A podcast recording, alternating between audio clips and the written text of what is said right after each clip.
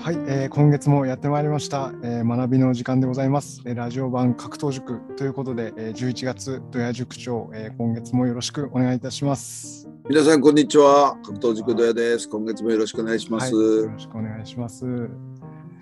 どうですか最近は。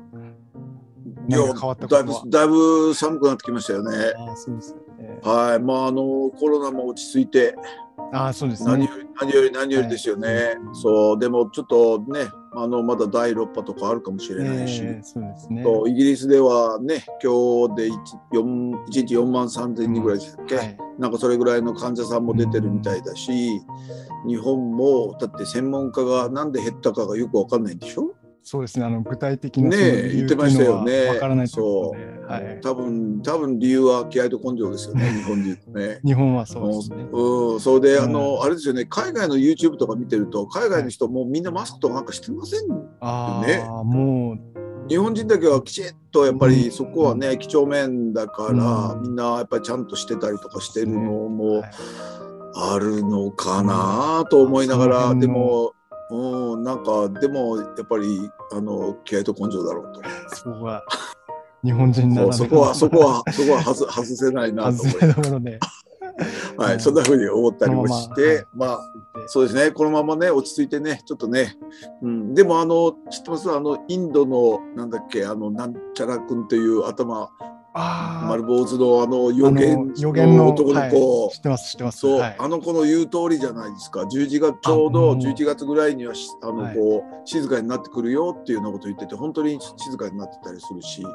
なんかあのね、あっち系の、あの YouTuber の人たちがこういろいろこう取り上げてやってるの見てると、ね、はい、当たってますよっていうのがあって、ああそうだとすげえと思ってますけどね。そうね、ちょっと今度ああ一日あっち系の質問ばっかりっていう時どうですか。そうですね、ちょっとあの意外と ユーフォー の ユーフォー の話とかあのお化けの話とか結構ネタありますよ。あ、じゃちょっとぜひ、はい、あの特別はお正月特別版みたいな感じで、それをね、都市伝説特集が面白いんじゃないですか。うわお。はい、またそれでまた次回お願いします。はい、よろしくお願いします。はい、今月もよろしくお願いします。よろしくお願いします。はい、ということで、えー、今月も早速、えー、お聞きしていきたいなと思っております。えー、まず一つ目の質問です。はい、えっと。はい、同調圧力というものについてちょっとご質問したいと思います。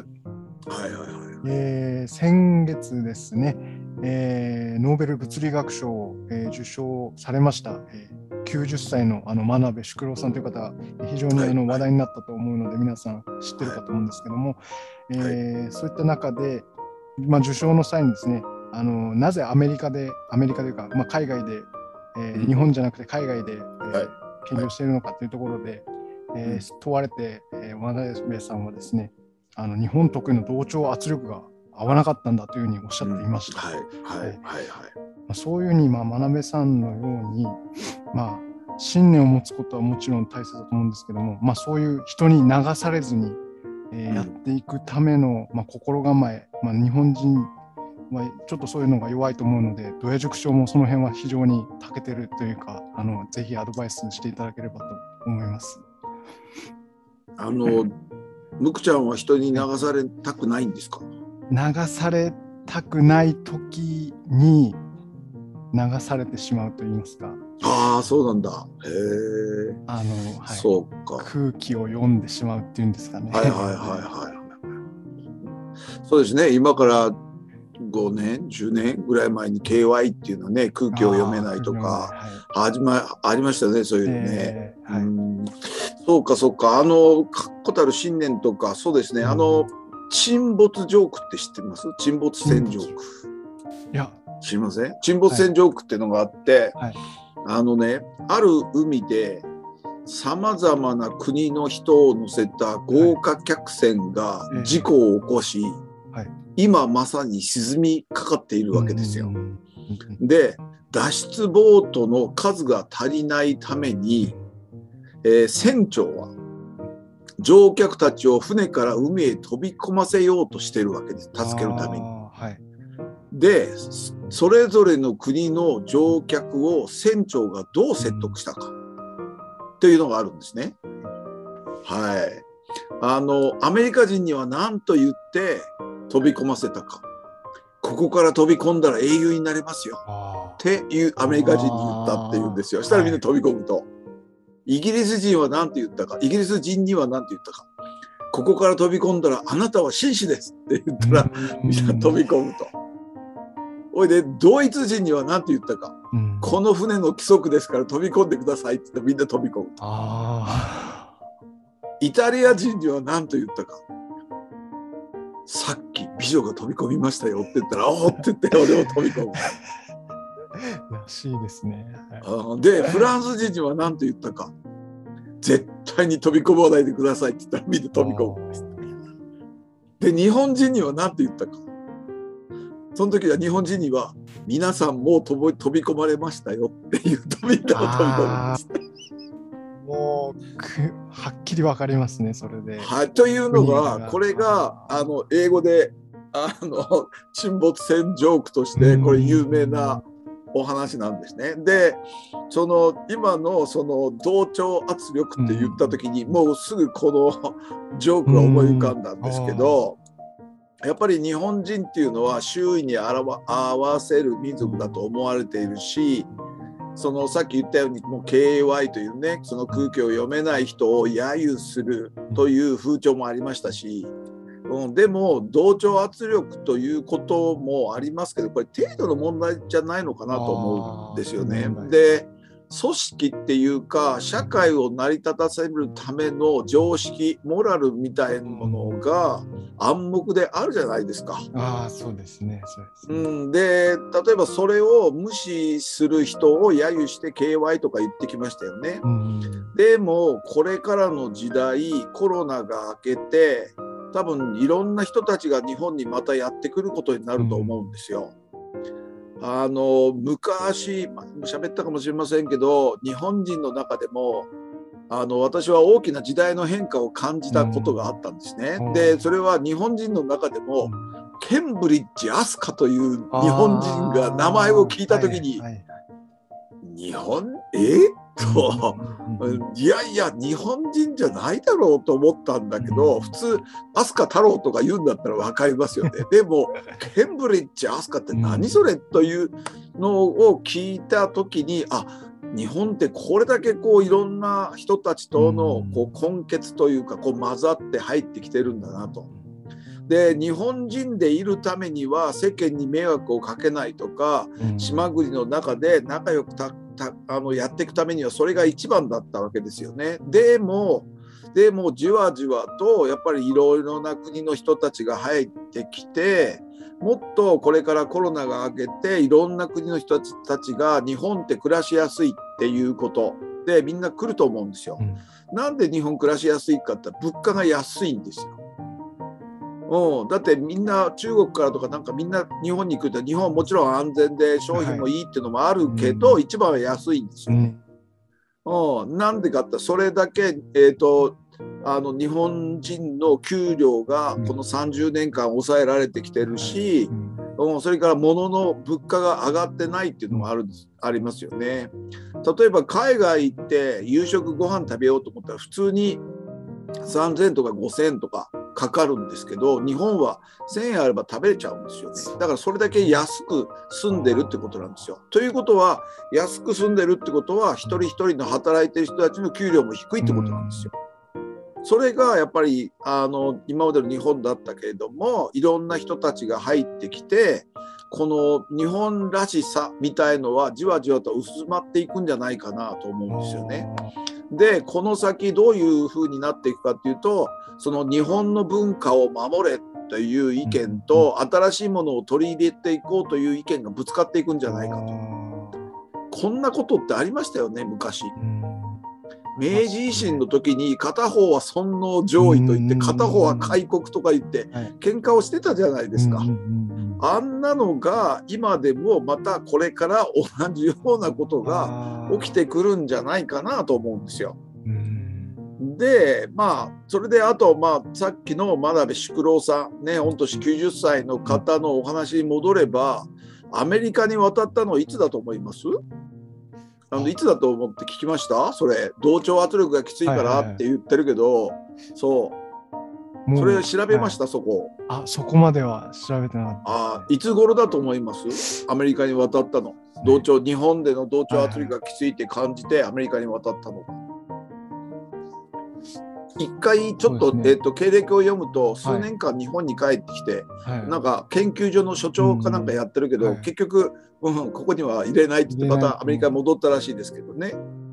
でも一番最初にアメリカに渡ったのいつ頃だと思います？よんじゅうだいあの ニ, ニュースの感覚を聞いててニュースの感覚だとニュースのこう報道の報道からの印象からどれぐらいだと思います？そうですね、まあ、比較的若い時若い頃、はいはい、あの俺がこのニュースを聞いた時に、ね、同調圧力がって言ってて、はい、そうなんだでも俺の友達アメリカの友達とかイギリスの友達いや向こうでも同調圧力あるよ普通にっていうもう言ってたので、はい、あ別にこれ日本だけそんな同調圧力同調圧力っていうほどじゃないんじゃないのかなと思って、えそしたらその真鍋さんいつアメリカに渡ったのって調べたんですよ、うん、疑問に思って。はいもう大体最近はみんながこうだっていうことはほんまかって言って必ず調べる傾向があるんですね、はい、でそれで調べてみたらなんとびっくりしたのせんきゅうひゃくごじゅうはちねんなんですよアメリカに渡ったんですせんきゅうひゃくごじゅうはちねんはいというのはそれはえっとね私が生まれたのがごじゅうきゅうねんなんですよ と, ということはどういうことだねろくじゅういちねんまえなんですよ渡 っ, 渡ったつまりアメリカにはもうさんじゅうだいの時にもう渡られてるんですよ。あだから今からろくじゅうねんまえなんて、ね、あろくじゅうねんまえっていうかそうだからろくじゅうねんまえですよねろくじゅういちねんまえにも渡ってるんですよ、うんうんうん、ということは当時同調圧力、うんうん、それは今より昭、うんうん、バリバリの昭和じゃないですかです、ね、昭和さんじゅう、はい、さんじゅうさんねんですよ渡ったら、うん、さんじゅうさんねんということはどういうことかっつったら本当にまあえっとなんだえっと昭和だから今の上皇か天皇天皇のあの上皇いらっしゃいますね上皇ご夫妻、はい、あの美智子妃殿下と、えー、あのお二人が結婚するかしないかの頃ですよ。ああの頃にもう日本は同調圧力がきついつまりだって昭和って日本、えっと、ろくじゅうさんねんあったじゃないですか そうですね、はい、その真ん中ぐらいの時だからバリバリの昭和なんですよ。その時それは同調圧力もきつかったと思いますよ当然。でも今はだいぶそこまで昔ほどじゃなくなってきてるんじゃないかなというちょっとそれは思いますよね、はい、うんでだからまあまあだからとりあえずその、その当時はきつかったからそれはアメリカ行って自由にやれたっていうのはまあその通りだろうなと思うんですよ。でもこの真鍋さんやっぱすごいなと思うのはその気候変動が二酸化炭素が原因だろうっていうその仮説を立ててそれでずっとやってはったってこれはすごいことだなとちょっとやっぱりこれが日本人が考えたあのケースなんだよ仮説なんだよっていうことがうわこの真鍋さんすげえと思いましたね。それともう一個すごい、すごいなと思ったのは真鍋さんの英語ですわ。バリバリのジャパニーズイングリッシュなんだけどあれで通じてるんだなと思ってすっげえと思ってそのふたつに驚きましたね。できゅうじゅっさいであれだけまたバリバリ元気にいらっしゃるのが、うん、あれはすごいなと思いましたね、うんうん、で、でですね質問の中の人に流されないための心構えって何かっていうと、はい多分まずは、えーと、何したらいいかっていうと具体的に言うとまず人生のロードマップみんなちゃんと持ちましょうと、うん、どうやってこの先生きていくのかということをやっぱ地図作ってそれをある程度先まで考えておくことですよね、うん、もちろん今からごじゅうねんろくじゅうねん先はどうなってるか分かんないからせいぜいやっぱり数年後もしくは例えばにじゅう、はたちの人だったらこのにじゅうだいはどうやって生きようとかとりあえず今自分がいる年代の終わりぐらいまでの間ぐらいはなんとなく想像がつくと思うんですよ。それ以後にじゅうねんごさんじゅうねんごってどうなってるか分かんないですよね、うん、車が空飛んでるかもしれないし、うん、人間みんなもうあのドラえもんって言ったらなんかタケコプターが頭からピッと生まれて空飛べるようになってるかもしれませんし、ね、どうなってるか分かんないから、ねはいうん、だからせいぜいごねんからじゅうねん以内のそのロードマップを作るということと、うんそれからもう一個やっぱ自分の憲法を作ることですよね、うん、自分の行動基準それから判断基準を持ってそれにそれに沿って生きることになるのでやっぱり行動がぶれなくなると思うんですよ。うん、でそういうものをきちっと作る作ってそれを持ってこれから先生きていくとやっぱりあの人に流されないで自分が一番その気持ちのいい状況ですよね。一番そのコンフォータブルっていうか、うん、その快適な場所をそれを探すことができてその快適な環境を求めてあのこれから生きていけるんじゃないのかなと思うんです。だからこれからの未来の計画とあと自分の判断基準をこう記した憲法みたいのを作ると、うん、あのちゃんと自分自分らしく生きていけるんじゃないかなというふうには思ってますね。はい、はいはい、ありがとうございますということです、はい、そうですね。やはり自分のこのロードマップというか、まあ、軸がないとどうあがいてもブレるのは間違いないなと。はい、でもでも生き方で、うんえー、とシード法とニード法ってあるんですよ。ああ シード法。シード、シードって何か種っていうことですよ。ああ、はいはい、でニードってらあの必要性ですよね、はいあうん、何が何が今必要なんだろう、うん、だから世の中で今必要なことを考えてその必要なことを満たしてあげて生きていくっていう方法もあれば、うん、シード法って言って自分がこれがやりたいということを種から大きく育ててそれで花にしてそれでまたそれで生きていくっていう方法もあるんですよ、うん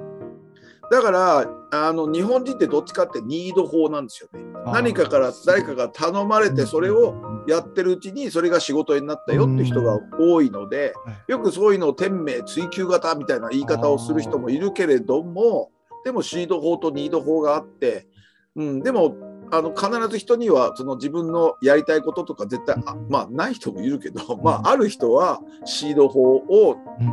とそのニード法のえー、と割合をごじゅうごとかななじゅうさんとかにじゅうはちとか必ずそれをこう分配こうパーセンテージを分けながら生きていくとうまく 生, き生きていけるんじゃないかなと思いますよね、うん、自分がどうしてもこれやりたいって人はシード法で生きていけばいいし、いやあんまり自分のやりたいことないんだよって言ったらしたら目の前で困ってる人たちを助けながらそれがそのうちあそれができるんだったらまたこれもやってちょうだいっていうことでどんどんどんどん仕事が増えて生きていくっていう方法もありだからだから夢がないなきゃいけないかってそんなことないと思うんですよ。な自分の生き方だからだから自分の憲法持ってないんですけどいや別にそれはそれで構わないんですよ。 だ, だからだってずっと流されて生きていく生 き, 生き方もあるじゃないですか。それもなくはないですね。それも一つなんです、はい、それがいい悪いじゃないから本人がそれ納得できるんだったら全然それで構わないんですよ。同調圧力大好きですっていう人もいれば絶対いると思うのだからそれで生きていけばいいのよ。悪くないんだ全然。だってその人の生き方なんだもん。それが選択してるわけだからそれはもう尊重してあげてお そ, その通りだねと。ただ嫌だなと思う人は同調圧力っていうとなんかこうマイナスのイメージがありますよね。なんか同調圧力っていう字を見るといつもなんかねパッと思うのいつも圧力釜っていうのが圧力釜みたいななんかこうグーッと溜めてバーンみたいなちょっとイメージがありますがですよね。でもまああのそれでいいんだったらそれでいければいいし、だからその真鍋さんみたくいや俺は耐えられないって人はもう別にアメリカでもオーストラリアでもどっか行っていければいいだけのことなので、うん、あのいい悪いじゃなくて自分が自分がその快適と感じるかそこを大切に生きると。うん、あの棺桶を前にした時にああ俺はいい生き方ができたなと思ってニコッと笑って棺桶に入れるんじゃないかなと思いますよね、うん、はい、はい、そうですね。自分がまず、うん、その状況をどう思うかっていうのは非常に、ね、そうそうそうそうそこがそれが大事、はい、そうそうそれでいい悪いはないからね、うん、これはね そ, そうその人がどう思うかそれだけ思うかね、はい、そうそうそうそうあの参考にさせていただきます。おっす、はい、ありがとうございます。はい、えー、続いてじゃあ、あの質問に移っていきたいなと思っております、はいはい、えー、地方移住についてです、えー、先日ですね、えーはい、直近ですとじゅうがつなのかにあの首都圏で震度ごきょうを観測した地震が起きまして非常に、うんまあ、交通障害、ねはい、非常にこっちの関東圏内は非常に揺れまして、ねはいえー、非常に例えば電車、鉄道関係だったり非常にトラブルが発生しまして都会ならではのもろさというか、まあうん、危機危機的だなっていうか、こういうのが本当にあったら、次あったらまずいなっていうのが感じました。はい、で、はいはいはい、そういった中で土屋塾長がもし都会から別なところに地方に移住されるなら、うんまあ、例えばどこがいいとかありましたらぜひ教えていただければと思います。 あ, あのあれぐらいの地震になると多分都会の脆弱者というよりも田 舎, の田舎も同じように脆弱になるぐらい大きな地震なので、うん、多分都会の脆弱者ってわざわざ言う必要もないと思いますよね、うん、ど, ど, こもどこも危ないですよね、うんうん、でまあね特にやっぱり人がたくさんいればいるだけ、ねうん、いろんなものがあるから余計に危ないなというのは思いますけどね、とりあえずね。そうですね、地方移住ってもう地方にいますからね。そうですね。そうなんですよ。そうですよね。はい、地方移住ってもうじゅうねんまえに地方移住しちゃったので、うん、はい、まあ住めば都にはなるんでしょうけど、あの地方移住ってあのね。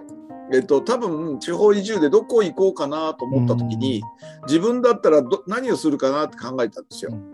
そしたら多分ねあのいろいろ調べるだろうなと思ったんですよ、うん、で何調べるかなと思った時ふとなんか犯罪が少ない県ってどこだろうなとふと思ったんですよ。それで調べていくとね実はね刑法犯全国治安ワーストランキングっていうのがあるんですよ。まあ想像つくのは例えばね、はい、人口がさっきも言ったけど人口が多いと犯罪も多いじゃないですか、うん、そうですね。でそれは当然なので人口を考慮した犯罪遭遇率という数値があるんですよ、うん、偏差値みたいなもんですよね。で学校の点数とは違う偏差値みたいなものでそのランキングがあのワーストらしいワーストになるかと思うんですけど、はい、さあじゃじゃんよんじゅうなな都道府県で、はい、もうどうしよう、えーと、ご, ごいからいきましょうか。ごばんめから。あ、ごばんめから。まあ、さんいからいきましょうか。さんいで一番その犯罪遭遇率が多い県ってどこだと思いますか？さんい。さんいで。はい、これ当たるかな。そう、さんいどうでしょう。もう本当に勝手なイメージ。はい、もう勝手に、あの、多分その発言で敵をたくさん作ると思いますよ。あのはい、本当にもし聞いておられる方いたら申し訳ないんですけども、はい、沖縄県とか沖縄、はい、沖縄ないです。あ、ないですか。そうですか。失礼いたしました。さんい、さんい埼玉です、はい、ああ埼玉県ですね、はい、にいはどこでしょう、はい、にいさあ、まあ、さあ敵を敵を作りますよ。今どんどん沖縄の皆さん今こんなこと言いましたよみたいな勝手なもうこれもイメージでもう、はい、私の隣の県である茨城県あたりかなと、はい、あ茨城県なんと茨城県ごいですわ、はい、あ, あごいなんですか茨城県ごいです、えーはい、でよんいが実は東京なんですよ。ああごいが茨城県、よんい東京、さんいが埼玉、埼玉にいは、実は兵庫県です。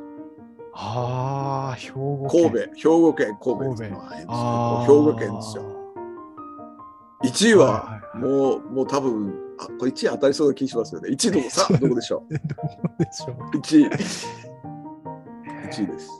ワーストですね。大体こういうわ悪い時ってもうはいはいはいどうぞ。あの大阪府っていうところ。ピポピポ大阪大阪。ちなみにちなみにこのねえっと犯罪遭遇率ちなみに大阪はひゃくにじゅうきゅうにんにひとりの割合で犯犯罪に遭遇するんですね。刑法犯ですからね。あの殴ったとかいじめられたとか、はい、体刺されたとか、えー、そういう刑法犯ですからねこれねひゃくにじゅうきゅうねん。でにいの、はいこれダントツ大阪いちいひゃくにじゅうきゅうにん、はい、でにいの兵庫県ひゃくろくじゅうににんにひとりなんですよ。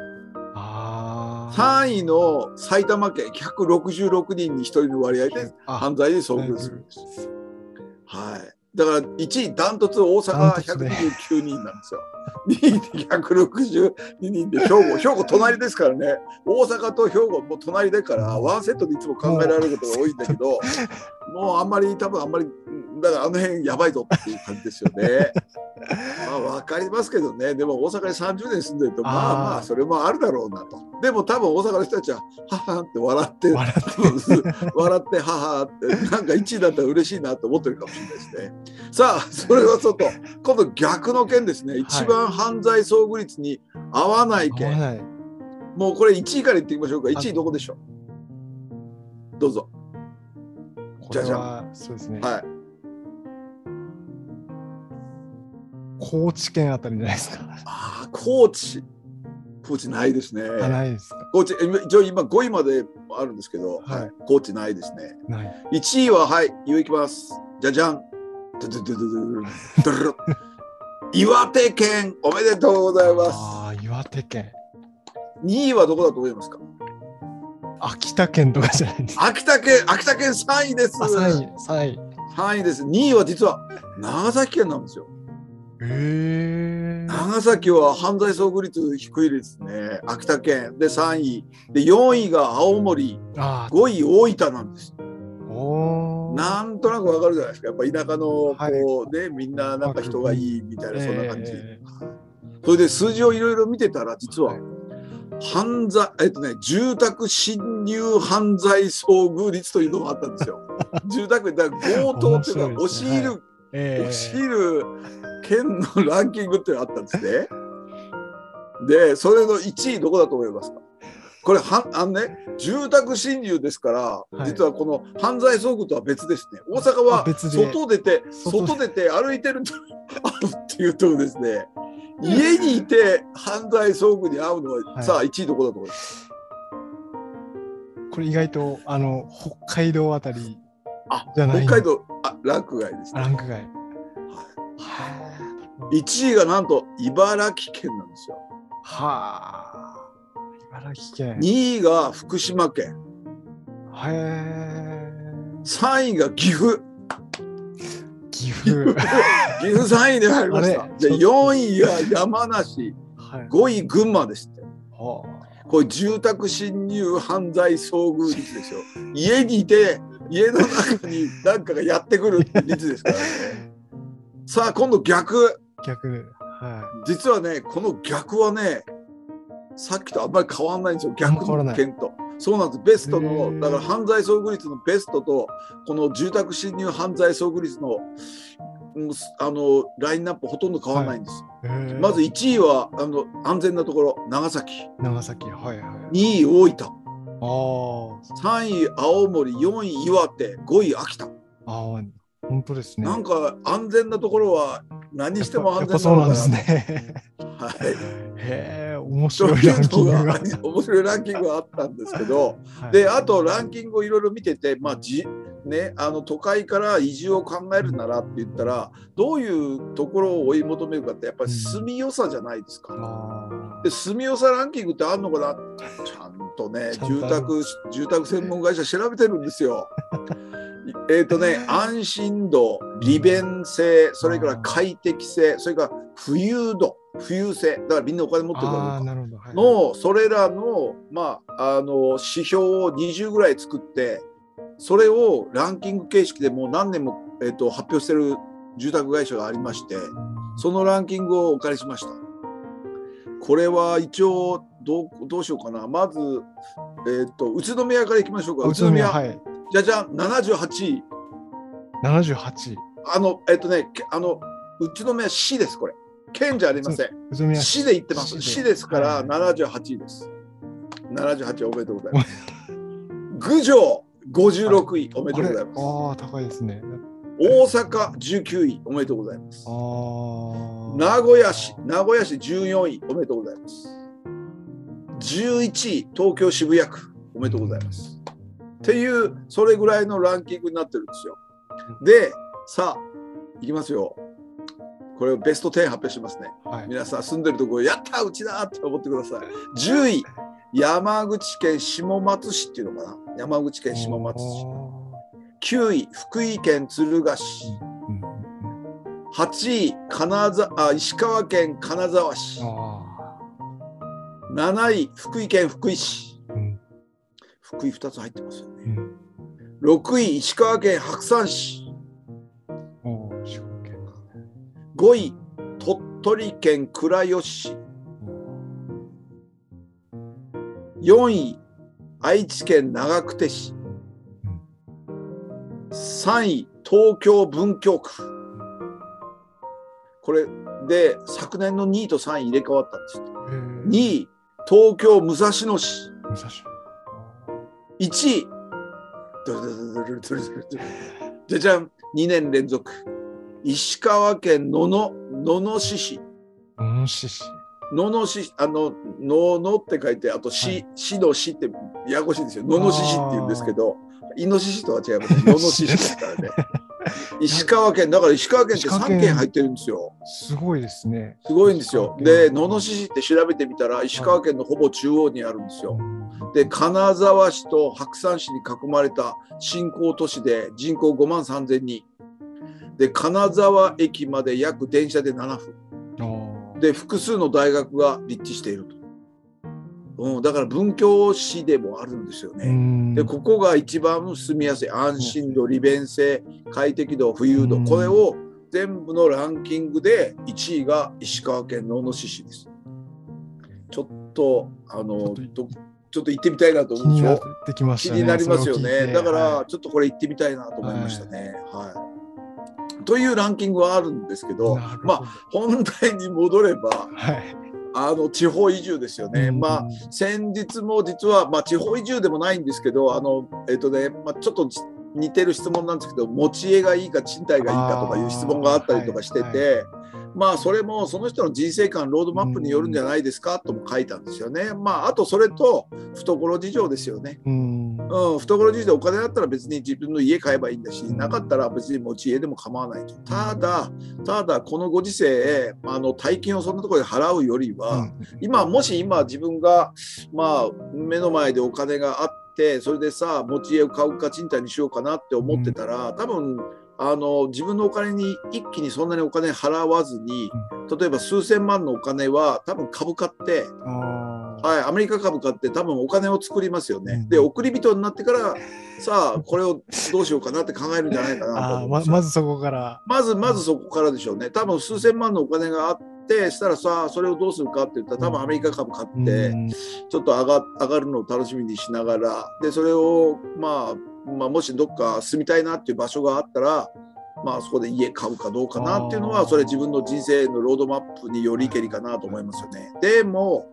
でも多分その家とかなんかは、例えば災害のリスク、うん、ね、それからあと家族構成の変化、うん、それからあと近隣住民の環境、まあ、近隣の環境ですよね、うんはいうん、などを考えると、やっぱりこれからの時代ってすぐ動けるようにしておいた方がいいんじゃないかって個人的には思いますね。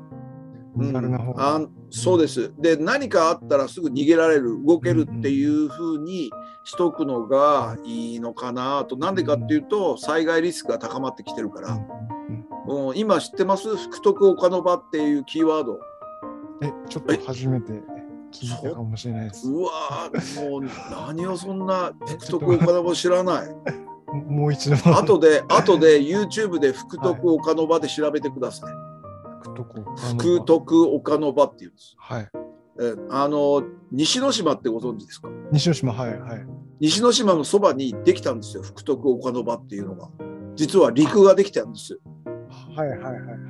はい。でそこでえっと今年最大の大爆発を起こしてるのかな、火山。うん。それで今沖縄今えらい迷惑してるの知ってます？えそれそれ沖縄沖縄そうです。その大火山、えっとね、約せんキロぐらい離れてるんですけど、その大爆発のせいで沖縄今えらい迷惑してるんです。えなんでかと、噴火して、ね、海底火山が噴火して、はい、で溶岩が飛び散るじゃないですか。それ何になると思います？はい、軽石になるんですよ。軽石がにかげつかけて今沖縄に全部押し寄せて、海全部ビーチ今軽石で覆っちゃってるんですよ。それで沖縄に確かせんじゃくぐらいの漁船があるらしいんですけど、全部出れないんですよ。な、はい、んでかって言ったらエンジンに巻き込んでエンジン動かなくなっちゃうんですよ。なあそうはい、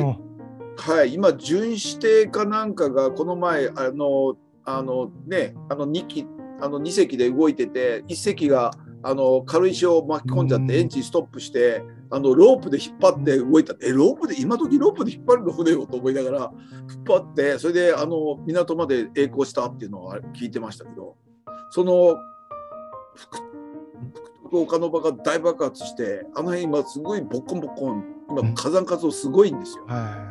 うん、であの日本で一番隆起だから上がったり下がったりするのが激しいところが硫黄島らしいんですけど、はい、硫黄島が今年じゅっセンチぐらい上がってるらしいですよね。じゅっセンチ。それでアメリカ軍が、えっと、船を沈めてあの浅くしてあの港を作ろうとしたその船が上に浮き上がってきちゃってるんですよ。はいはいはい、福徳岡ノ場で YouTube で探すとその火山の噴火、それからあと火山灰とかそのあと軽石の状況とか出てきますので、ぜひちょっと見てみてください。今それぐらい今ちょっとボッコンボッコン噴火してるんですよ。それで今あとえっと ティービーエス の毎週テレビは見てますか？あ、えっとドラマですよね。ですね、はい、日本沈没じゃないですか。あといっかげつで沈没するんですよ、関東が。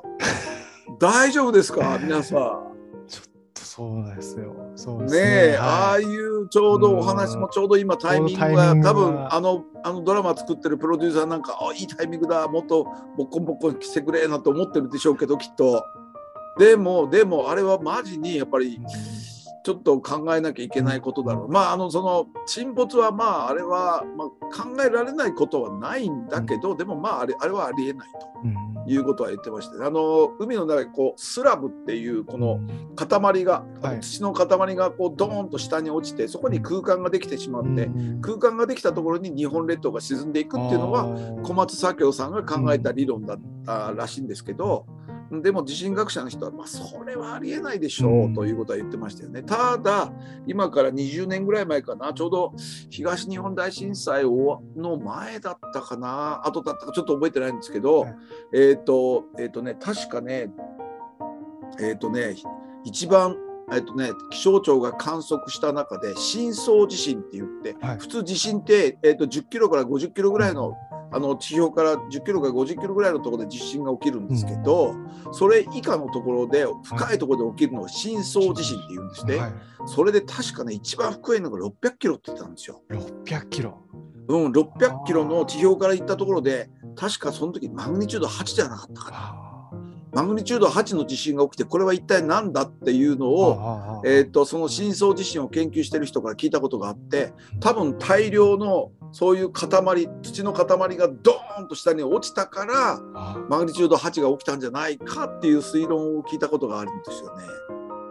で深層地震っていうのはそのあのなんですか、この地上のそのプレートがどんどんどんどん入っていって、それで地球の中に入っていくと土がどんどんどん溶けて厚さで溶けていくんですよ。それでドロドロになるはずなんだけど、でもひゃっキロぐらいってまだドロドロとその塊がいろいろ混在しているようなところで、そこでなんかいろいろ地震が起きたりするんじゃないかってよく分かってないんですよね。誰も言ってみたことないのでいろいろ言って、でもでもその科学的にだいぶ調べていろいろなことは分かってきているとは言ってたんだけど、うん、でもその深層地震も結構最近起きたりしてるんですよ。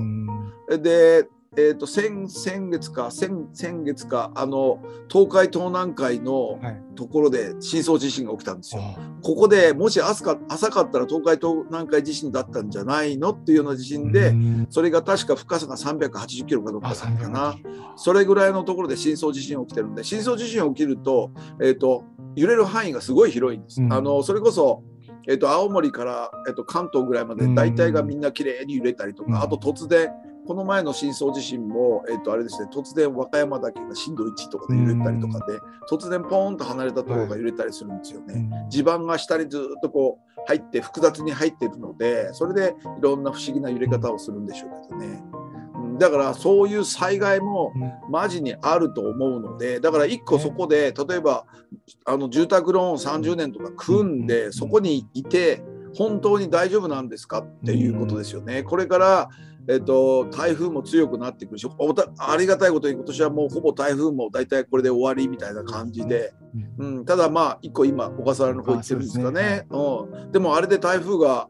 軽石をあちこちにこうばらまいてくれるのかなとは思ってるんですけど、どうなるんでしょうね。そうですね、うん、でもそういう災害もあったりとか、あと家族もやっぱ構成が何年か経つと子どもたちが育っていって大きくなって、うん、でそれでまあ一戸建てを買って、うん、各それぞれの部屋があると思ってまず買って子どもたちが育って行って出てってしまうとふたりしかいなくなって。うんでふたりには部屋が広いと、うん、で庭も広いと、年いったお父さんには庭の草刈りはなかなかしんどいよっていうような話しか聞いて聞かないし、それでその大きい部屋を持っていてもたまにしか子どもたちは帰ってこない。でお年よ、お年と、お年寄り夫婦が年を通る、うん、さあどうするかって言ったら最終的には老人ホームでしょ、うんまあ、面倒見てもらえなかったら、うん、したらその家はどうなるんだって言ったら二足三本になってしまうし、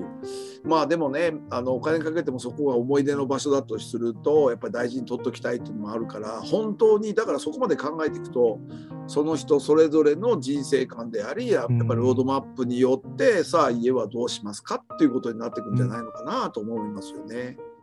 で個人的にはどうするかっていったら多分あの今もまだその岐阜の郡上市っていうところにいるんですけど、そこもまだ結構人がいっぱいいるので、はい、もっと奥の方行きたいなと思ってますよね。理想はあの人ですね、あのニュージーランドに住んでられるシスミヨスミっていうかな、大輔さん、はい、シスミ大輔さんっていうかな、あの方のような湖のそばのこう一戸建ての家みたいな。はいはいうん、いつもなんか家ね、湖がいつも見えながらなんかキラキラしながら、そんなところを見ながらこうなんか執筆活動とかなんかしちゃうよみたいな。で近くに畑もあるし、でボートに乗ればまあその湖も泳げたりとかは、うんね、釣りもできたりとか、うん、そんな感じのところがないかなと思ってはいるんですけど、なかなかいいところがないんですよね湖みたいなところ、うん、でもそうなるとしたら川かなと。川だったらまあこの、この奥の方に今いるところのもっと奥の方に行けば、うん、まあいろいろあるからそっちの方になるのかなというのは思ってますけどね。だからあの地方、うん、地方移住、あとそうですね、あの岡山県が、まあ、これ都市伝説も言われてますよね。岡山県というのはどのどこの原発からもにひゃくキロのこの円の外にあって、うんうん、であの広い場所が今なんかずっと置かれてて、で大事にされてて、で岡山にあんなところになんかさんぜんメーターの長さの空港がいっこあると、うんうん、なんであれは大型旅客機が止まれる準備じゃないのと。それで東京がダメになった時には岡京岡京になるという都市伝説もありますよね。まあそれが本当なのか嘘なのかはよく分かりませんけど、うん、でも岡山になんかね何人も最近は知り合いがこう移住したりとかしたりはしてるので、まあ悪くはないでしょうけどね、あのやっぱり自然の中にこう行って行くとやっぱりあのすごく精神的にもいいし、あのオンラインで仕事できる人はやっぱりもっとあの好きなところに住むべきだと思うし、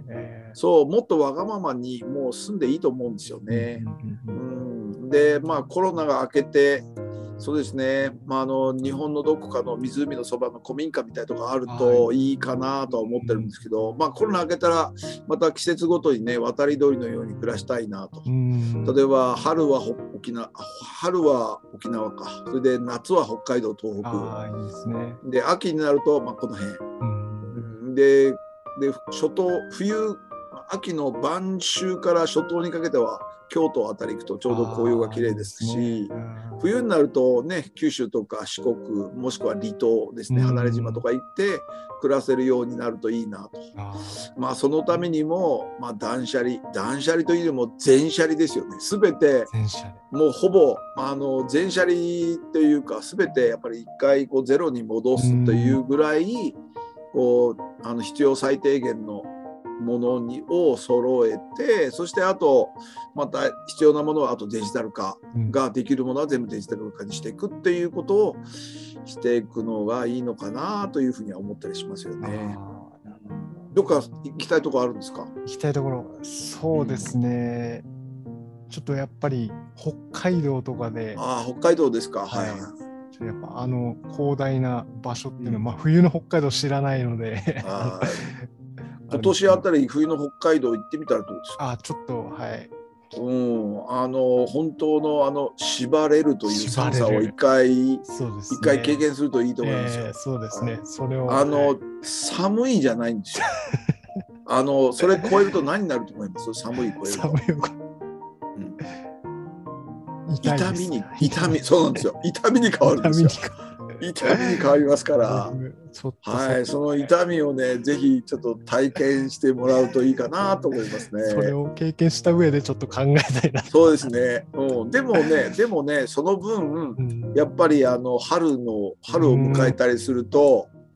うん、もうやっぱりあの春のあのいい感じですね。土の匂いとか、あの雪が溶けて道がぐちゃぐちゃにはなるんですけど。えーでもいい、なかなかあの春はいいですよ。秋は早いし、まあ、紅葉もすごい、まあ、紅葉がむっちゃ綺麗ですよね。なんでかっていうとあの、えっと、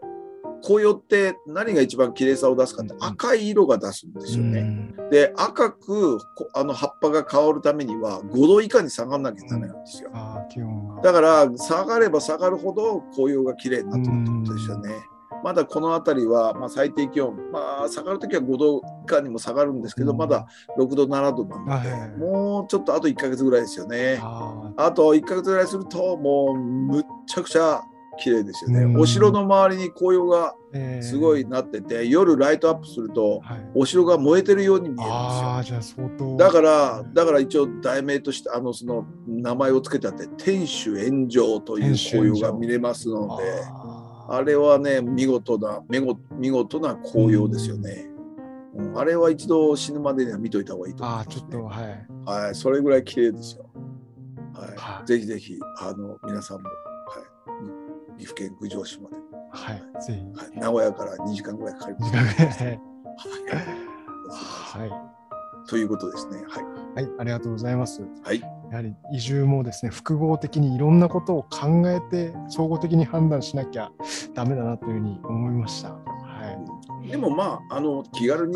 動いてみて、うん、であれだなんか気にならなかったら 動, 動けるっていうのが気軽にこうそう気軽にどんどんもう、はい、もうあれですよ、あの風の時代ですよ。もっと身軽に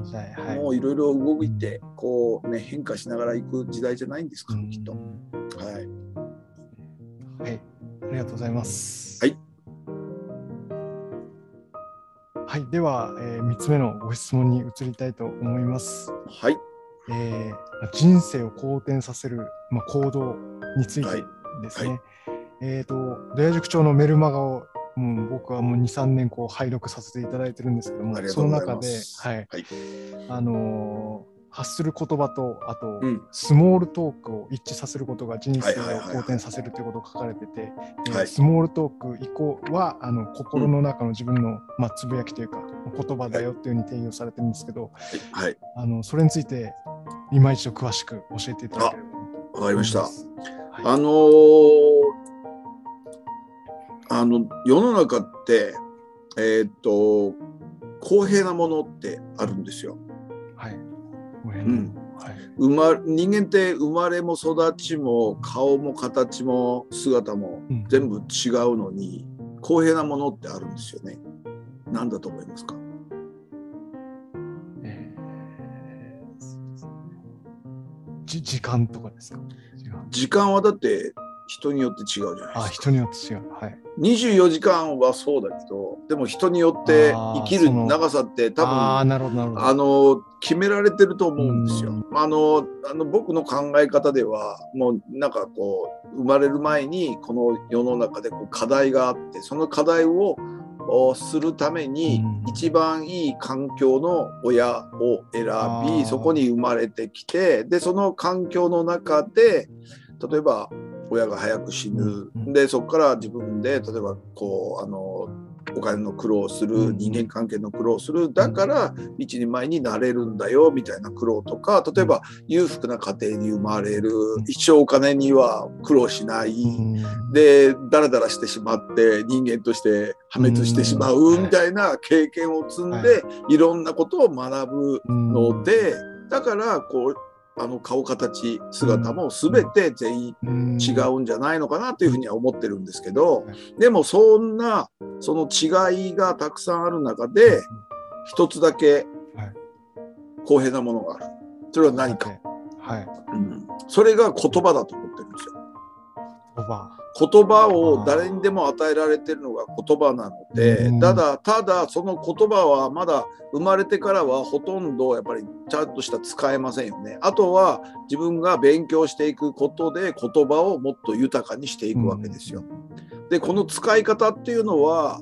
あの本当に本人に任せて任せられてるんですよね。だから前向きな言葉を使うのか後ろ向きな言葉を使うのか、それでもうほぼ人生って変わるじゃないですか、うん、で時間もさっき言ってたけど、時間っていうのはそれこそにじゅうよじかんは別は同じだけど、うん、与えられてる人生という寿命という長さは違うので、うん、あ違いますね、確かに。で時間は命の別名ですから、うん、自分の命がいつ正確に終わるかは誰も知ってる人いない。これは神様の功徳ってよく僕はメルマガで書いてるんですけど、うんはい、神様からいただいたご利益ですよね。それが時間を死ぬ時間を知らせなかったことだなと、うん、それで自分が時間を操作できるっていうのは今の時間しかないんですよ、うん、過去はもうやっちゃったことだし、うん、未来ってこれから、ま、未だ来ずだからまだこれからの時間ですよね。だから未来を作るには今の時間をちゃんと使わなきゃいけない、うん、だから無駄に使わないように計画立ててそれをしっかり守っていきなさいよっていうことを言ってるわけですよ。で言葉ですよ。言葉っていうのは全ての基本です、うん、で全ての基本であって、で大事なのは一番大事だと思ってることは言行一致ですよね。言葉と行動を一致させること、うん、でそこで人生、ま、昔は人生七変化の法則って言ってたんですね。それはどういうことかというと、言葉を変えると考え方が変わる。で考え方が変わると行動が変わる。行動が変わると習慣が変わる。で習慣が変わると性格が変わってくる。で性格が変わるとからこそ出会いが変わる。で出会いが変わると人生が変わる、うんうん、だから言葉を積極的なものに変えていくことが大事と、うん、それを凡事徹底していくと人生は変わってくるよということを人生七変化の法則の中で言ってたんです。ただそれをずっと言ってたんだけど、人生七変化ではうまくいかないことに気づいたんですね。それは何かっていうと、心の中の言葉と口から出る言葉が違ってたらやっぱりこうブレが出るんですよ、うんうんうん、自分の行動にブレが出てしまう、うん、すると言行一致ができないんですよ、うん、それで人生八変化の法則にしたんです、うん、だから一番最初はこと心の中の言葉を口から出る言葉と一致させること。だから心の中で思ってることとそれから口から出る言葉を一致させようと、うん、それがそこブレてると自分の自分は知ってるんですよ、ブレてること。だからブレてることをでブレながら行動するとどっか弱いんですよ。でもブレないとガスッとこうはま、はまるって感じですよね、うんはい、動かない感じで、うん、それで行動までいけるので行動もしっかりすることができると、それが後々こう変化を波及してやっぱり最終的にはその行動一番最後の人生を変えていくっていうところまで、うん、あの力はずっとつあの伝わっていくんじゃないかなと思うんですね。だからそこを一致させようというふうには言ってるんです、はいうんうんうん、で言葉を変えてその時間の使い方を変えるんですよね。そうすると人生変わりますから、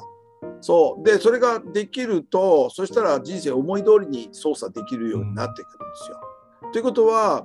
もともとは思い通りのならないこの世の中で、うん、さあ思い通りにするために学ばなきゃいけないですよね、うん、人間関係学ぶ、能力学ぶ、それから自分の体力つけるということを学んで、それで自分に力をつけて、で周りに影響力がこう与えられるぐらいに力をつくことでよって自分が生きたい人生を思い通りに生きられるっていう風になると思うんですよね、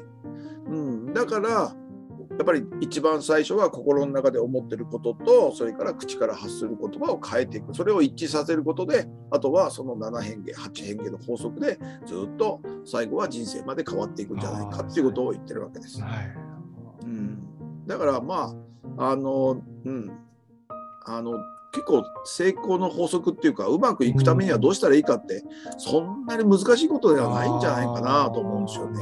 勉強の方法だって例えば YouTube 見て勉強法って調べたらいろんな人たちが勉強これがいいよあれがいいよって言ってるじゃないですか、うん、でもあれをいくつか聞いてみるとみんな同じようなことしか言ってないんですよ。それを例えばじゅっぽんならじゅっぽんまとめて本質的なところを抜き出して、あ、これだなって言ってそれをいっかい自分で検証してやってみれば絶対うまくいくと思うんですよ。うん、あのそれこそ本当これだけ情報が溢れてるわけだから、うん、我々はその中から選択するしかないんですよ。選択する技術を持ってれば、うん、全てうまくいくと思うんですよ。そしたらその選択する技術はどうやって身につけるかっていうとやっぱり学ばなきゃいけないんですよ。自分の、あの人間には目の前にはレンズ、後ろにはアンテナがついてるって僕はいつも言ってますけど、目の前のレンズが生まれた時はやっぱりぼやーっとしてるんですよ。でも学ぶことでレンズがの精度が高まって細かいところまでよく見えるようになってくるんです。で、えーと、後ろのアンテナも最初は何でもかんでもこう入ってくるんだけど、それを理解できる能力がないので全部垂れ流しになっちゃうんですよ。うん、例えば子供が例えばテレビを見てても、ね、例えばテレビたまたまニュースついててもニュースで言ってることなんか分かんないですよね。なんか動いてるなしか見てないわけだから、うん、でもそれが大人ってちゃんと勉強していくとニュースで言ってる内容が、ああそうかそうか、イギリスでこんだけコロナがこんだけ増えたのか、うん、あこれ大変だなあと、ジョンソン大ジョンソン首相もえらいこっちゃなあということまで考えられるわけですよ。それは何かって勉強して自分のアンテナをから入ってくる情報の理解する力が上がったからなんですよ。だからその、えっと、レンズもアンテナも鍛えようと思ったらやっぱ学ばなきゃいけないんですよ。日本人って社会人になるといっしゅうかんでろっぷんしか勉強しないっていう方はなんか、ね、あの、はいうん、なんかそういう統計があるらしいんですけど、でもそれだけ勉強してなかったらちょっと勉強すればぐんと差がつけられるし、うん、世の中のこと本当いろんなこと分かると思うんですよ。うん、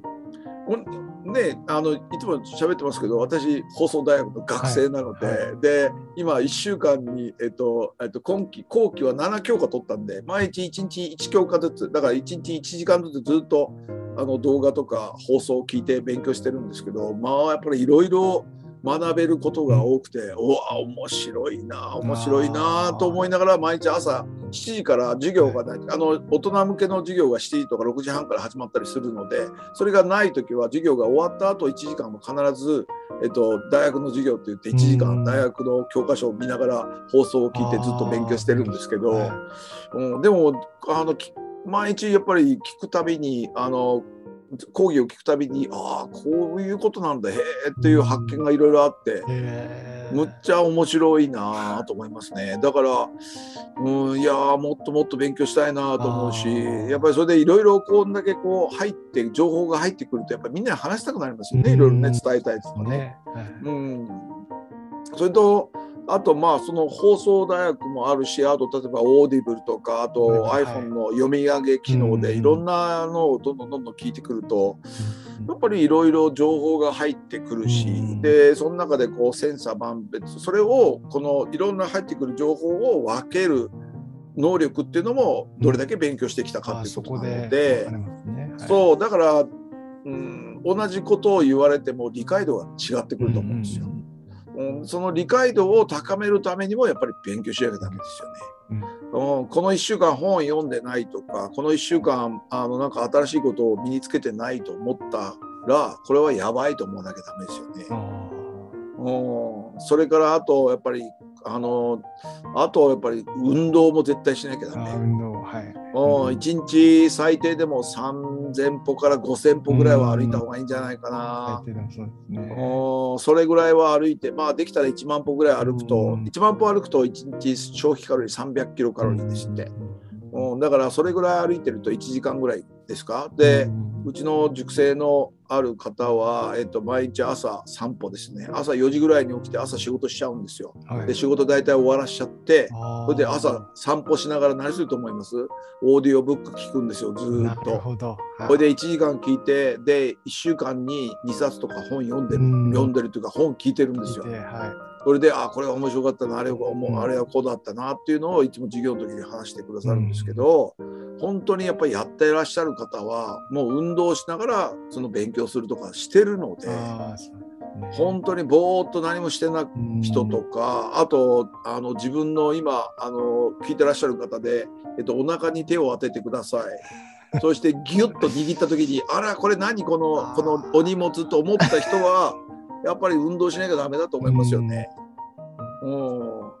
々、うん、やっぱりあの免疫力が落ちたりとか、本当に自分の健康とかも考えて、うん、それからあと睡眠時間をちゃんとはちじかん近く取るとか、うんうん、それとかあとどうしても眠たい時昼寝するとか、うんうん、でもであと食べるのもあんまり食べ過ぎないとか、うん、あとよくあの友達がやってるのはじゅうろくじかん断食ですよね。じゅうろくじかん、あのじゅうろくじかん何も食べないでずっと開けるっていうのですよね。そうするとその間あのじゅうろくじかん空いてるとあの食べる量も減るし、少なくてちゃんと燃費のいい体に変わってくるということを言ってますし、うん、あとまあ時間がある人は私みたくいちにちにじかんぐらい筋トレしっかりとやることですよね。ね、そしたらさ、ね、先ほどもあのムクちゃんに言ってもらったけど、何ですかその肩から出てる太いものはって言って、はい、腕をちょっと見てもらったんですけど、そうですよ、はいはい、でもそれぐらい鍛えればやっぱりちゃんといい感じで体になってくるんですよ、うん、もうちょっとずっと L サイズ着てたんですけど L サイズのシャツとか腕がだんだん入らなくなってくるんですよ。だいぶきつそうですもんね。着る時にね、着る時にね破っちゃうんじゃないかと思ってだから今度は エックスエル を買うのかなと思ってから、そんな風に思ったりもしてるんですよね、うん、でも鍛えていけばこのろくじゅうのじじいでも筋肉は増えるので、うん、もうあの本当あと体を動かしてると快適ですし、日々快適に動けるし、うん、でやっぱりあとは、まあ、栄養とかあと薬のこととかちょっと自分で勉強したりして、うん、であのこれが一番いいだろうっていうものをちゃんと取り続けることですよね。で、うん、あの幼稚園の子どもたちにも言ってることと同じようにやっぱり規則正しい生活をちゃんとできてれば、うんうん、そしたらま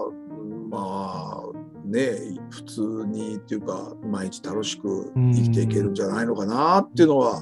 感じますよね、やっぱりね、うん、だから自分のそのうん、生きたい人生を生きるためにはどうしたらいいかっていうのを多分にじゅう代さんじゅう代ってなかなかうまくいかないことが多いかもしれないけど、でも大体よんじゅう代過ぎると経験とあとそれからなんだろう人脈とそれから今まで培った知識がちょうどそれがこううまくコラボレーションをして発酵していい感じにこう腐敗してこう発酵していい感じの発酵になってくるんじゃないかなと思うんですよね。それを武器に水のごとくかな、うん、だからどんな形でもこう変わったりとか、それから自分の姿をどんどんどんどん変えていったりとかしながら変幻自在にこの風の時代を軽やかに生きていくっていうことですよね。それができたらもう、もう絶対毎日ああ面白かったな今日楽しかったなっていうことで、うん、あの布団に入れるんじゃないかなと思うんですよ、うん、はい、そういうふうに思います。はい、ありがとうございます。えー、人生八変化八変化ですね、はい、そうですね、まあ、そのまずは自分の心の言葉と、うん、心の言葉とそう口から出る言葉を一致させると、はい、そして学んでいくのはやっぱり勉強しましょう。でも重要だなっていうのはやっぱり絶対そうです、はい、収録してて、まあ、やっぱり思いますんで、はい、やっぱり勉強時間取れないっていう仕事は使い果たしてるだけなので、今今今持ってる力をどんどんどんどんこうそれこそすねをかじるっていうかどんどんどんどんこう取られていくだけなので、うん、で必ずあの我々は穴の開いたバケツだと思わなきゃダメなんですよ。あ、うん、あのどんどんどんどんなくなっていくけど、うん、でも穴の開いたバケツ貯めようと思ったらインプットを量増やすしかないじゃないですか、うんはいうん、だってであとじわじわと多分アウトプットも増えていくと思う、うん、それ自然に消えていっちゃうのかもしれないけど忘れていっちゃうとか、はい、ボケていくのかもしれないけど、でもいつの間にか忘れていくし忘却していくわけだし、うん、そしたらでも自分の頭の中に溜めようと思ったらインプットをアウトプットの倍とかすればいいだけのことだから、うん、でそれをして自分の中でいいフロー循環を作るんですよね、うん、いい流れを作るということですよね、うんうん、そうするためにもしっかりと勉強する学ぶ、うん、で勉強っていうのはいつも言ってる定義として知らないことを知ることなので、それは全て勉強だから、うん、もちろんあのご教科科目をやってもいいんだけど、それじゃ面白くないから本当に自分が知らないなと思ったことですよね。それを例えばインタあの武井壮さんがいつもねいちじかんは運動していちじかんはあの昼間何かこういろいろこうみんなとあの話してる中で疑問に思ったことをいちじかんインターネットの中で調べるっていうことを必ずずっとやってるっていうことを言ってて、本当にそれだけでもすごい知識は増えるし、うん、あのいろんなことが分かるようになると思うんですよね。やっぱり最終的にやっぱり凡事徹底、ぼつね凡事徹底に返ってくるかな。やっぱり能力とか体力とかそういう積み上げるものはやっぱり凡事徹底最強ですよね。最強ですね。ストロングスタイルだと思うので、凡事徹底こそストロングスタイルだと思うので、うんうん、これをきちっと堅持してですよね。あと残りにかげつね、バリバリい か, いかなあかんなと、うん、最終的なねもう優秀の美を飾るように、うん、いかなあかんじゃねえのっていうふうに思いますよね。はい。ちょっとまた、えー、一つ一つ勉強していきたいなと思っております。はい、ありがとうございます。はい。えー、それでは、えー、今月の一冊をぜひご紹介いただければと思います。はい、えー、と今月の一冊はですね、えー、とえー、と YouTuber で涼介ってご存知ですか？涼介。はい。えー、とねこのえっとね、本の題名がね、死ぬまでにしたいことっていう本なんですね。で、この涼介さんってね、えっと、YouTuber であって、あの、まあ、あの、人気 YouTuber ですよね。うん、で、最初、この人、旅行系の YouTuber かなと。世界をいろいろ回って、はい、いろんなところを旅しながら、こう、再生回数稼いで、うん、で、世界一周して帰ってきて、で、まあ、コロナがあって、日本に戻って、日本の沖縄とかなんかに、こう、カフェみたいなの作ったりとか、それとか、あと、なんか、あのあちこち旅行して回ってらしたりとかしてて、やっぱりあの話がなかなか面白い、人間味あふれる動画を作られてすごい魅力的な方で、で、えっと、活動範囲も広がってて、確か エフエム 大阪かな番組持ってはったはずですね。そうですね。はい、そうで、あのこの死ぬまでにでこのこの涼介さんっていうのが、えっと、自分で服のブランドも立ち上げて。うん、うん、であのこの方のその、えっとえっと、YouTube の題名も確かバケットリストかな。はい、それからあと、はい、えっとあの服もそうですね、服も全部にこうバケットリストってこう、はい、あの文字が入ってて、洋服の自分でこうオリジナルブランドを作ったりともされてて、うんうん、それで今今はもうあれかまたまた旅にでも行きはるのかな。ついこの前結婚されたはずなので、そうででもうあれですね、コロナが明けることを祈って、コロナが明けたらあんなことしたいなとかこんなことしたいなと思ってる人の背中を押してくれるような本なので、この死ぬまでにやりたいことって、まあ、今までのそのあの今までの系譜っていうか。今までの原体験とか、あと中南米はどうだった、あそこはどうだった、アフリカはどうだったとか言っていろいろその旅の思い出がこうまとまった一冊なんですが、でも自分もこれから旅に行きたいなとか、自分がこうやりたいことをやりたいなと思ってる人たちの背中を押してくれるちょっと面白い本かなと思いますので、はい、角川から出てますね。はい、定価せんよんひゃくえんですね。はいはい、死ぬまでにしたいこと涼介という、うん、ちょはいバイ涼介ですね、リトルバイ涼介、はい、この本を今月はちょっとお勧めしたいと思います。はい、ありがとうございます。はい、ぜひ皆さんも読んでいただいて一つ、えー、参考にしていただければと思います。そうですね、コロナ後の何かね、コロナ後皆さん何したいんでしょうね。何かすることをこう決めてらっしゃるんですかね。うん、そう、そうですね、うんね、まあとりあえずまあ多分だいろっ波ないないことを祈ってはいるんですけど、まあ、あのインドの預言者が正しいなというふうに言えるようになるといいなと思ってるんですけどね。でね、まああと海外ではまだまだねちょっといろいろまだまだあるので気をつけつつですね、うんうん、あと残りにかげつですね、にせんにじゅういちねんね、これをどうあと残りろくじゅうにちを生きてあとにせんにじゅうにねんにつなげていくかということですね、うん、はい、もう多分なあっという間にまた来年もいちねん終わるんでしょうけど、うん、来年の今ぐらいにはどんな話をしてるかですよね。そうですね、そこも、うん、そ, その頃には多分いろいろまた大きな変化もあったりしていろいろ変わってるんだろうなと思いながら、うんね、はい、そう、まああとはあれですね、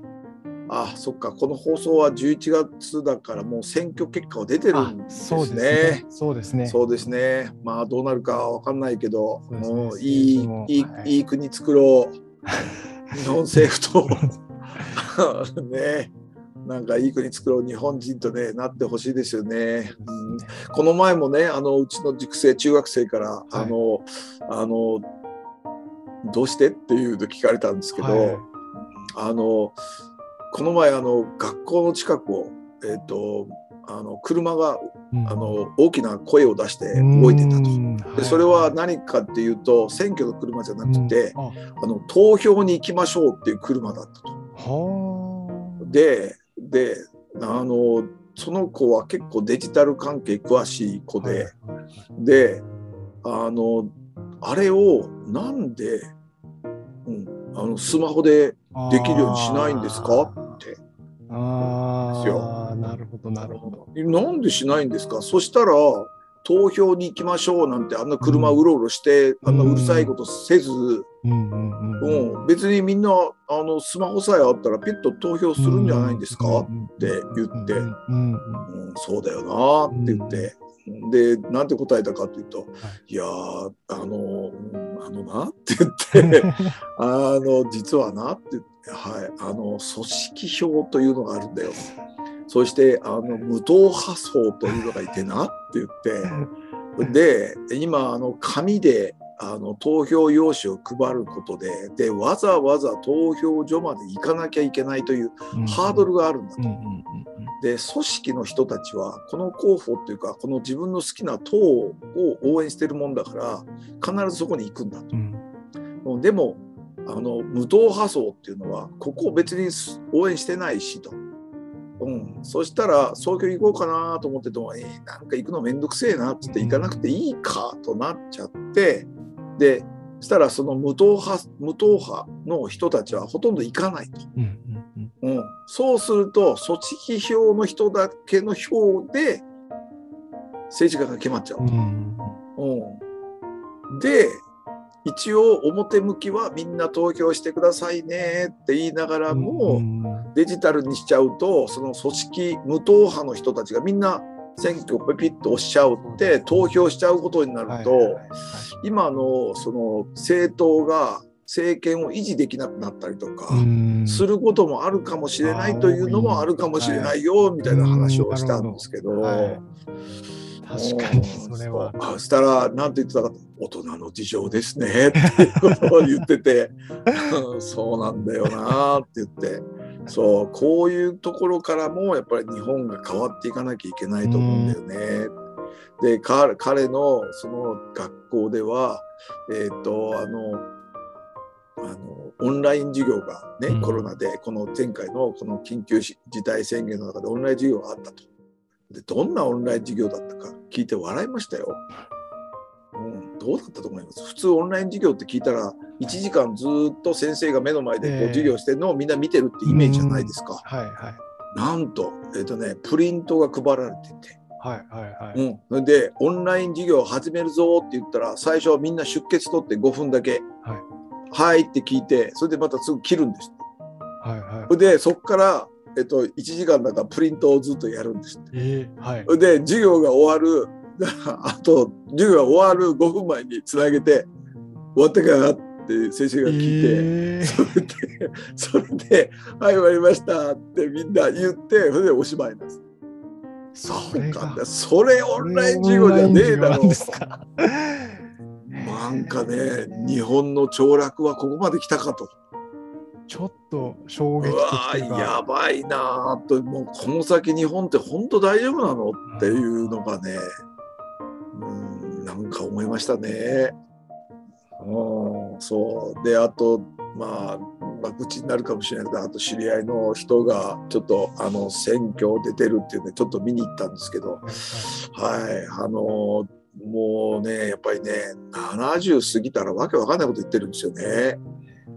おなんかねやっぱりね若い人たちのことを考えてないっていうかこれからの日本のことを考えてないようなそんな発言ばっかりしててもうななじゅうもうやっぱり年齢制限しなきゃダメだよとなんか政治家見てて思いますよね。うん、今の政治家がもしあの人たちが例えば政治家ろくじゅうまでっていうふうに決まって、うん、ろくじゅうまでの人たちが政治やってたら日本もっと変わりますよね、うん、きっと変わると思いますね。おー、だからもっとにじゅういっ世紀型にじゅういっ世紀に日本が先進国であり続けるためにはマジでこれから変えていかないとダメなんちゃうんかなとろくじゅう過ぎのじじいは思うんですがはい、はい、まあ最後道でちょっと終わっちゃいましたけどすいません。思いのある、はいはい、おね、それはねちょっとねしみじみちょっと思いましたね。まあまあね、またあの多分岸田総理がそのまま続けてやってるくことに な, なるんでしょうから、うん、ね、まあなあのモノマネする人が困ってるって言いましたね。モノマネする、うん、あの特徴がなさすぎるなるほど、確かにそう言ってましたねはいそう言ってました、まあ確かにそれを聞いて、はい、あそうだわなと思いましたね。まあとりあえず、はい、い, いい国作ろう日本政府頑張ってくださいということですね。はい、はい、じゃあ今月もありがとうございました、はい、ありがとうございました。はい、また、はい、あの来月も、はい、はい、こちらこそよろしくお願いします。はい、はい、それじゃあ失礼します。はい、ありがとうございます。風邪ひかないで皆さんお元気で、はい、失礼します。失礼します。